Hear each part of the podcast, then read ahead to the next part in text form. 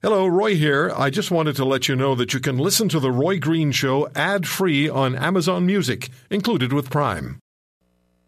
At this point, most shows are winding down. Roy is just getting started. The Roy Green Show on the Corus Radio Network.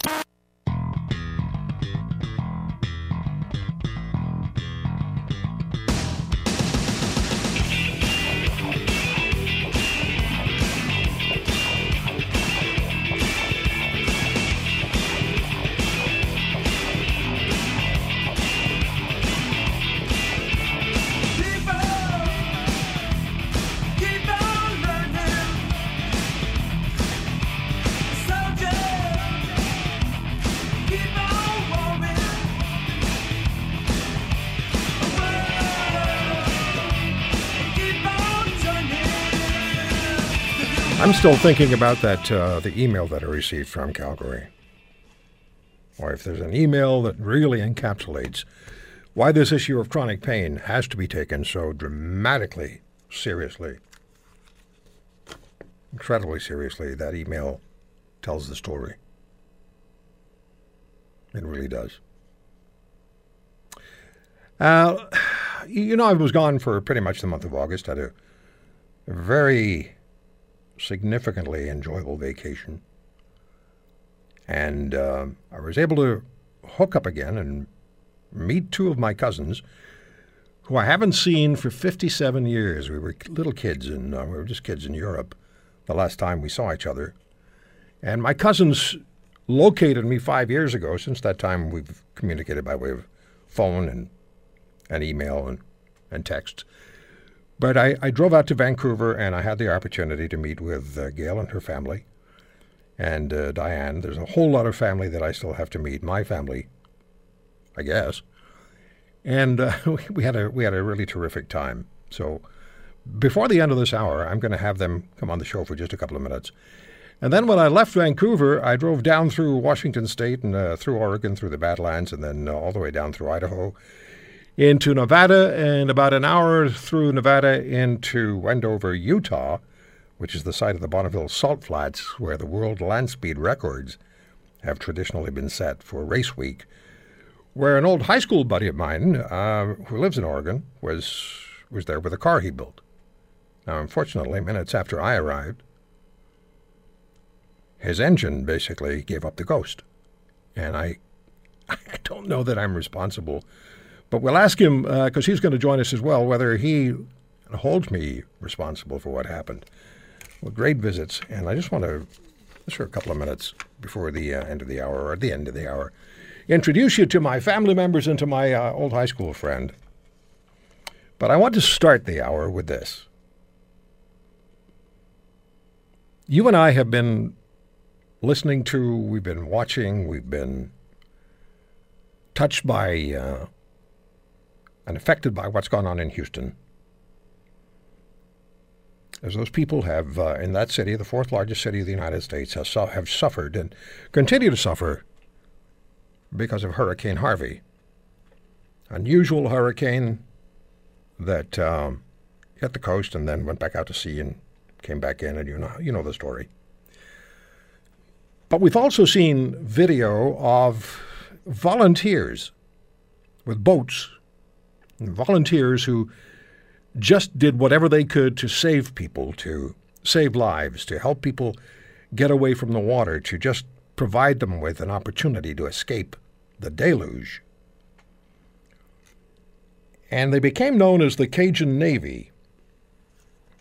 So last night I was going through some stuff at home and thinking about what I would talk about on the show today and in this hour particularly.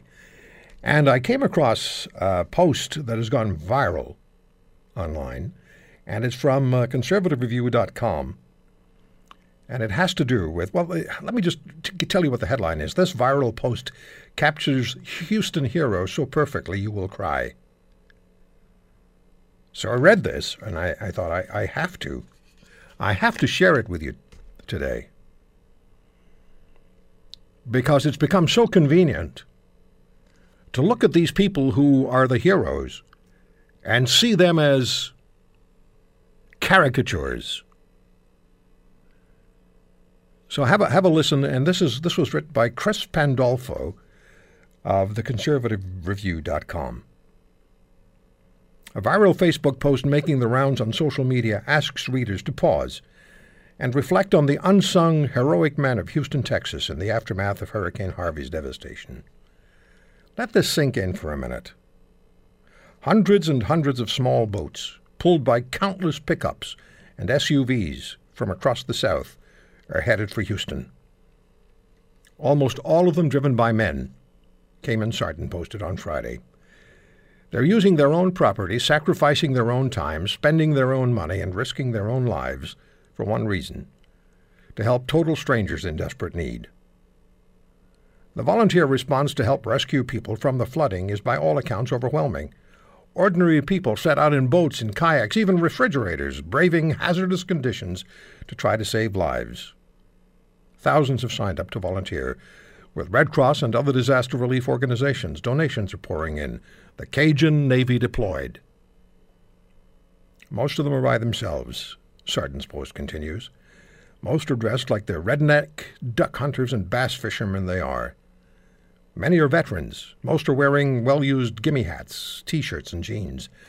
And there's a preponderance of camo. Most are probably gun owners, and most probably voted for Trump. Individual Americans didn't wait for the government to come to help people before seeing a need and rising to the occasion. These are the people the left loves to hate, the ones Maddow mocks, the ones Maher and Olbermann just know they're so much better than, says the Post. These are the quiet ones, they don't wear masks and tear down statues. They don't, as a rule, march and demonstrate. But they'll spend the next several days wading in cold, dirty water, dodging gators and water moccasins and fire ants, eating whatever meager rations are available, and sleeping whenever they can in dirty, damp clothes. Their reward is the tears and the hugs and the smiles from the terrified people they help. They'll deliver one boatload and then go back for more. An estimated 779,000 Texans, another 7,000 Louisianans, were forced to evacuate their homes as Harvey dumped 24.5 trillion gallons of water on both states. About 200,000 households are without power in Texas, another 11,000 in Louisiana. Recovery will take years, and American men will be there to help through it.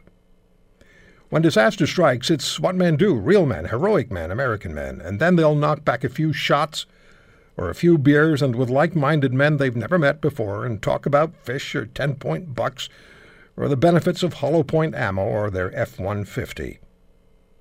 And the next time they hear someone talk about the patriarchy or male privilege, they'll snort, turn off the TV, and go to bed. In the meantime, they'll likely be up again before dawn to do it again until the helpless are rescued and the work's done. They're unlikely to be reimbursed. There won't be any medals. They won't care. They're heroes. And it's what they do. So, I, I was just thinking about so many times, so many times over the last years.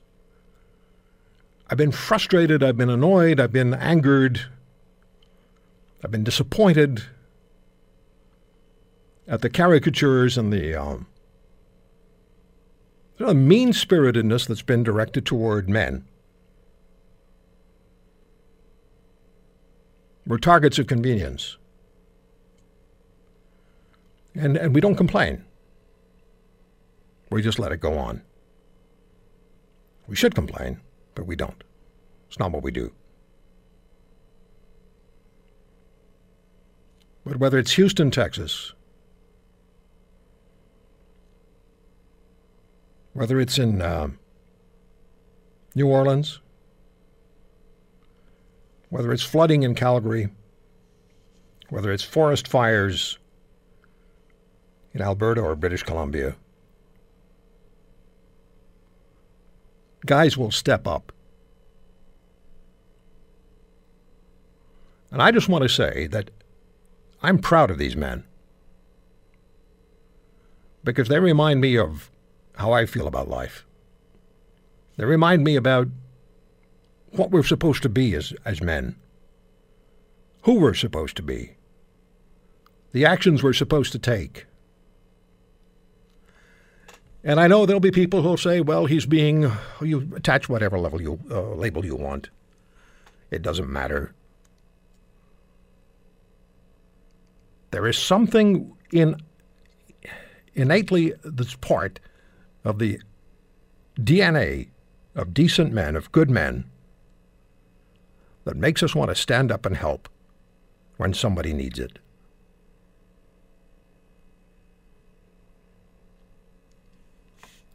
Now, on the other side of the equation, there was a guy by the name of Kenneth L. Storey. Mr. Storey is a visiting professor of sociology at the University of Tampa. Professor Storey decided to tweet this. I don't believe in instant karma, but this kind of feels like it for Texas. Hopefully, this will help them realize the GOP doesn't care about them. Instant karma for Texas, Hurricane Harvey, wrote Professor Storey. Thank you, Professor. He got fired, by the way. Slate magazine wrote an article with the headline Houston doesn't showcase America at its best. They got hammered and they had to retitle it.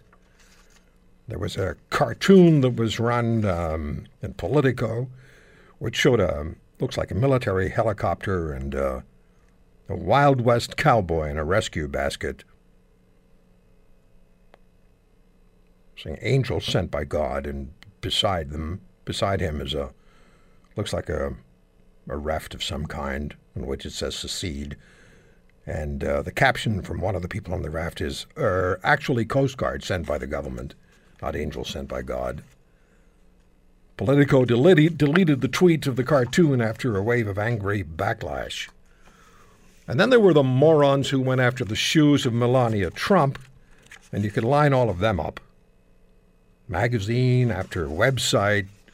Oh, she was wearing heels. How inappropriate. This article goes on to say, except she didn't.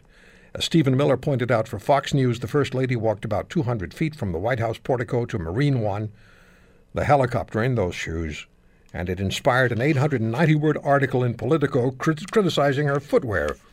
Of course, when the uh, president and the first lady arrived in Texas, Melania had changed into appropriate footwear, rendering articles at Slate, The Daily Beast, The New York Times, and Vanity Fair, and countless moronic hot takes on Twitter irrelevant. So, what you hear now is me throwing those comments into the trash and I'll hang on to this this piece about the real men, about the Cajun Navy. Kind of makes me feel like, you know what? Make me feel like it was a sort of a mini Dunkirk. My number is 800 263 2428. 1 800 263 2428. I don't know what you want to say. Maybe nothing. Maybe something. But there are good guys. Lots of good guys. And I'm proud of these good guys who did what they did in, in Houston. And there were Canadians among them. 800 263 2428 is my number, 800 263 2428. What impacted that, uh, did that post have on you? We'll come right back.